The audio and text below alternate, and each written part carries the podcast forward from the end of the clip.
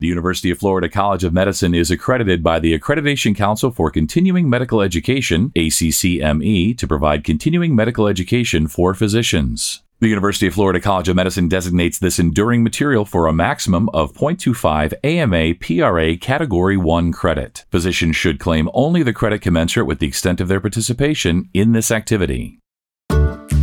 Welcome to UF Health Med Edcast with UF Health Shands Hospital. I'm Melanie Cole, and I invite you to join us today as we discuss COVID 19 from intensive care unit to outpatient clinic.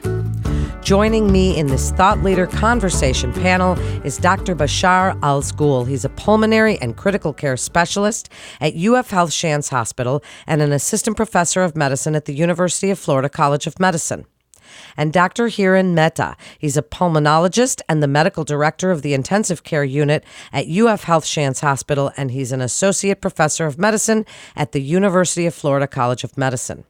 Doctors, thank you so much for joining us today. What an important episode this is. Dr. Mehta, I'd like to start with you. Can you help us to understand the best practices and standard of care for COVID 19 patients in the ICU at UF Health Shands Hospital? Thank you very much for having me on the call and on the podcast. So, you know, it's been more than 18 months that we've been dealing with COVID 19. And what we have seen is we have seen the disease evolve uh, from the original surge um, early in the year to a new surge that we had later in the year, a month or two ago. And when the patients end up in the intensive care unit, the main reason why they end up is because they're having severe respiratory distress. And as they approach the intensive care unit, we focus on a couple of aspects of management. One is from a breathing standpoint, how can we help a patient who is struggling to breathe? And we quickly escalate based on patient's needs from high flow oxygen to non invasive ventilation to having them on a mechanical ventilator. Once the patients get on a mechanical ventilator, we closely follow their blood gases, see how their oxygenation is doing, and if need be, we put them on high PEEP, high FiO2 settings. We start paralyzing them if the compliance of the lung is not good. We also start them on inhaled pulmonary vasodilators like Flolan, nitric oxide. And despite of all the measures, if the patient is still struggling to breathe, and still struggling to oxygenate, then we prone them. And that's really the ventilator management aspect of it.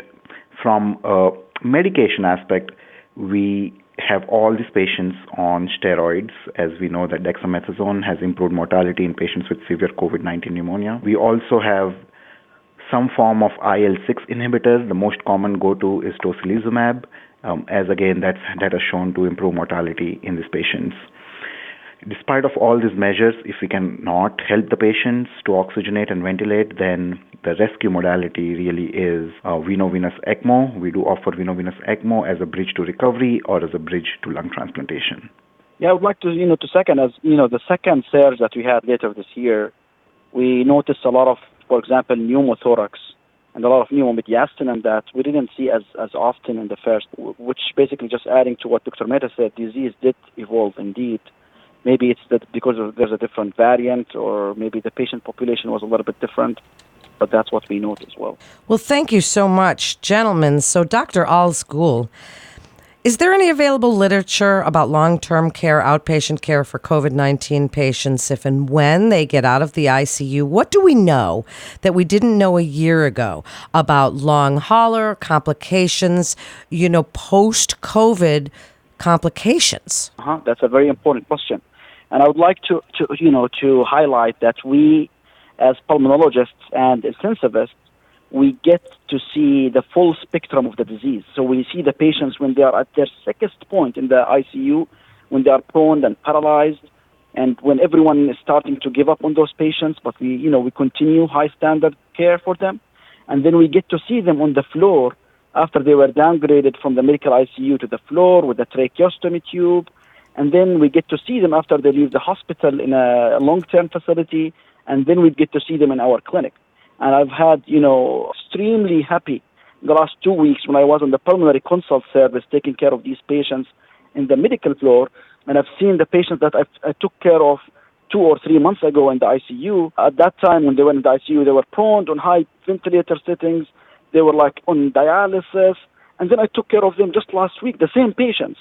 I was like taking, you know, decannulating their tracheostomy tubes while they were on the floor. I maybe decannulated at least five or six patients in one day, which is, you know, unprecedented. Like when, uh, generally speaking, patients who get post ICU tracheostomy, there's, that take usually stays for a prolonged period of time. But these patients, because they got, they are generally on the younger side, and then they got standard of care, high quality care uh, throughout their hospitalization, we were able to decannulate a lot of these patients.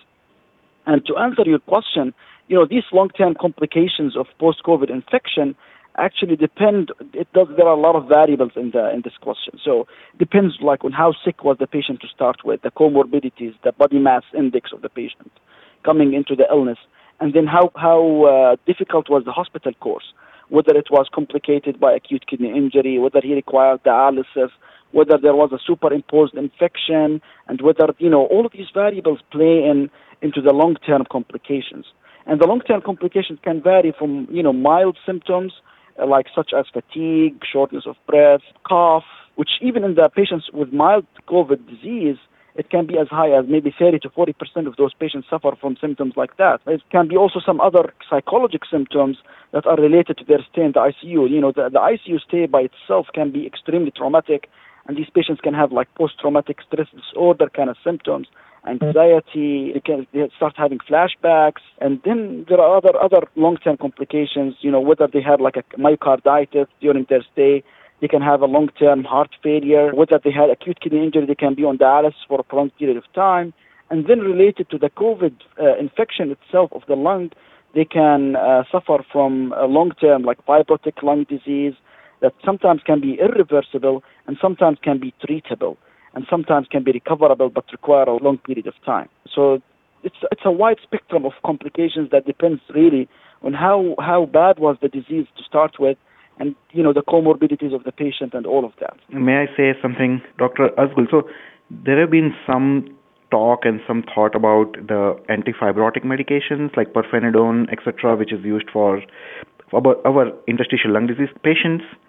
And some people are looking into it. What are your thoughts on antifibrotic medications for post-COVID fibrosis? Yeah, that's a, that's really uh, interesting and important question. So there's, to my knowledge, there are you know a couple of clinical trials now. There's a, a clinical trial in India, and there's another international clinical trial looking at fibrotic medications that Dr. Mehta is referring to, are uh, pirfenidone and uh, basically. So there's the early in the pandemic, even like outside the U.S., especially outside the U.S., there has been a lot of off-label use of uh, pirfenidone early on, trying to see if uh, it does have any benefit because it does have some theoretical benefit that it might protect the pneumocytes and other cells. The patient is suffering from cytokine storm. There's a theoretical benefit it might prevent lung fibrosis. So some people have been using it as off-label use, but to this date, I'm not aware of any clinical trial that proves the benefit of these uh, two medications. I think I'm going to stay optimistic. I think maybe, or it makes sense for, to start using these medications early on, rather than wait after the patient comes and, and see them in the clinic. But I would wait for the results of the clinical trial. Dr. Mehta, then can you tell us what kinds of services and care you provide at the University of Florida College of Medicine and UF Health Shands Hospital in terms of recovery and discharge? Tell us a little bit about the importance of the multidisciplinary approach for these patients. That's a great question, Melody. As you know, anything that we do in intensive care unit requires a multidisciplinary approach. Anytime you have the sickest of the sick patients that you're taking care of, you need all hands on deck. So, to give you an example, when we were in our surge and we took care of the COVID 19 patients, it, it truly was a team effort in the best sense that you will ever see. And this starts with the nurses who are taking care of these patients, constantly monitoring these patients, making sure they're oxygenating well, making sure they're getting their medications, making sure that they are getting their blood draw and blood gases and everything. The respiratory therapist who played a significant role in helping manage the airways of these patients, also adjusting the ventilators, checking the blood gases, following up on the blood gases, and taking care of the ventilator. In the acute phase, physicians who made admissions, who admitted these patients to the intensive care unit, took care of the medications that they need, did the procedures that they need, including, you know, dialysis catheters, central lines, intubations, everything that goes on along with it, monitoring these patients for response, updating the families. Then pharmacy played a significant role where all the medications, some of these medications are highly specialized medications, and they helped us work very closely with our teams and help us get these medications through the pharmacy in a timely manner. Um, once they got through their acute phase, and I apologize if I missed out on anyone because you know when you are running an operation and taking care of these sick patients, everybody from supply chain to uh, to our environmental services, everybody plays a role in taking care of these patients to the highest administration. Once these patients started getting a little better and they moved along the system, that's when the physical therapy, occupational therapy, rehab, speech therapy, nutrition, all that came into play and helped them because these patients being on ventilator and being in the ICU lost a lot of muscle mass and so they all helped mobilize the patients, get them stronger, and get them through the next step to the from out of the intensive care unit to an intermediate care unit, and eventually out of the hospital. So it, it truly was a team effort in the best sense that I've seen. Dr. Asgul, I don't know if I missed out on anybody or if you want to add on anyone. As I said earlier, we in the pulmonary and critical care division, we continue to, to see these patients even when they leave the ICU. Because, you know, a lot of these patients uh, end up with a tracheostomy tube. And uh, tracheostomies, they need uh, respiratory therapist and they need a pulmonologist sometimes to take care of them, especially if they have complications. We have an advanced interventional pulmonary service. If there's like any tracheal stenosis or any airway complications, we have an interventional pulmonary service that can take care of that. And we in the pulmonary service, we continue to see these patients on, on our consult service uh, while they are in the hospital and when they leave to one of our sister LTAC facilities until you know we, we get them uh, to the decannulation point. And if we reach a point where uh, these patients are requiring a lot of oxygen after a prolonged period of time, let's say 8 to 12 weeks or so, we also have an advanced and high volume lung transplant program. We work with our colleagues in the lung transplant program and we refer those patients at that point to for evaluation for lung transplant a lot of the time, it's very important to recognize some of uh, the other acute events that happen during the hospitalization. These post-COVID patients, they can suffer from pulmonary embolism. They can suffer from lung abscesses, superimposed pneumonias. Uh, so uh, sometimes they have long-term organizing pneumonia. So that's why we continue to see them and we evaluate on case-by-case basis and we treat them accordingly. Once they leave the hospital, we see them in our clinic. You know, depending on how sick the patient was and how old, and depending on the comorbidities, we either you know see them six to eight weeks or so after discharge, and we try to allocate them to, to for uh, the available resources. You know, if they need a psychology help, if they need cardiology assessment, if they need uh, extensive cardiopulmonary rehab, and all of that, we help these patients achieve that uh, that goal. And from pulmonary standpoint, if they need any long-term treatment, like some inhaler therapy or management of their volume status to diagnose if they have like a new pulmonary embolism or pulmonary hypertension, we still see them in our clinic and deal with these long-term complications as well. Well, thank you for that. So, I'd like to give you each a chance for some final thoughts. So, Dr. Alzghoul, can you tell us a little bit how telehealth has augmented your ability to care for COVID patients after discharge? What's involved? We've talked a little bit about follow up. Can you tell us a little bit about the difference in care for patients that are discharged home versus patients that are discharged to a supervised residential care for recovery and available resources for long term management of post COVID fibrosis, including lung transplant. Yeah, so even the patients that go home from the hospital, even the patients that have mild to moderate disease, there were some studies out there suggesting that maybe 10 to 20 percent of these patients, after a month of discharge, they are still they still have some degree of disability still cannot do their what they used to do before hospitalization. I'm not talking about the sickest patients that were in the ICU. I'm talking about patients who just went to the hospital with COVID, were on a couple of liters of oxygen, and then were discharged. they still suffer from some long-term symptoms. So that's why during the pandemic, we managed, you know, we increased the number of the patients that we see in our clinic by utilizing the telehealth service. You know, we are able to reach those patients at home and have some, you know, long distance encounters with them to see how they are doing and without having them come to the healthcare system and being exposed to catching an infection or especially if they're not able to drive themselves and so on. So telehealth has extended our abilities to, to, to reach these patients.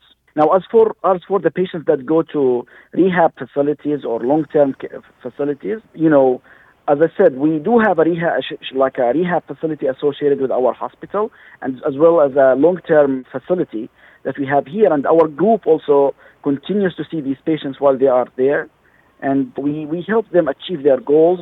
We help them go through the physical therapy to gain their strength and build up their muscles and we follow them until they get decannulated while while they are over there or until they get discharged from those facilities and then we hook them up with you know our, our clinic as outpatients. What amazing and wonderful work you both are doing, and thank you so much, Dr. Mehta. Last word to you: Are there any drug or investigational therapies that you find exciting right now for COVID? What can you share about what you're doing at UF Health Shands Hospital? Wrap this all up for us with anything exciting that you can share with other providers about where you see this going or what you hope to see happen. So that's a, a big question, Melody, because as you know that despite of all the research and all the efforts that have been focused on COVID for the last two years, we, we still struggled. We still struggled with surge and we had a lot of mortality and we had a lot of morbidity with this.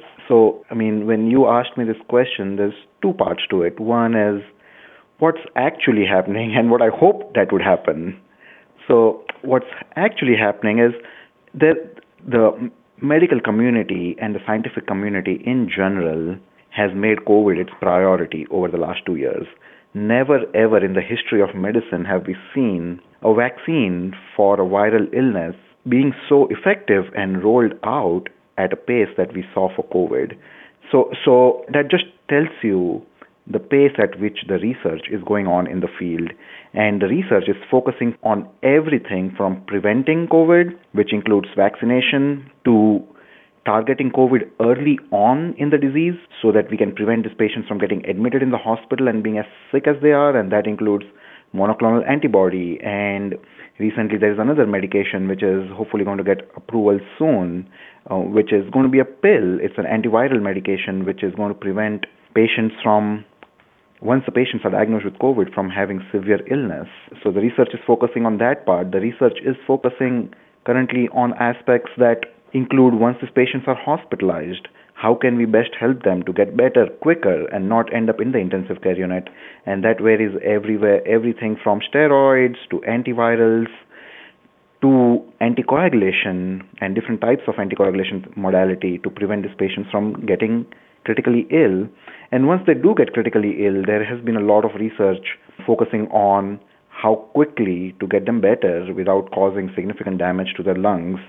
And again, that we talked about tocilizumab and IL-6 inhibitors for that, so on and so forth.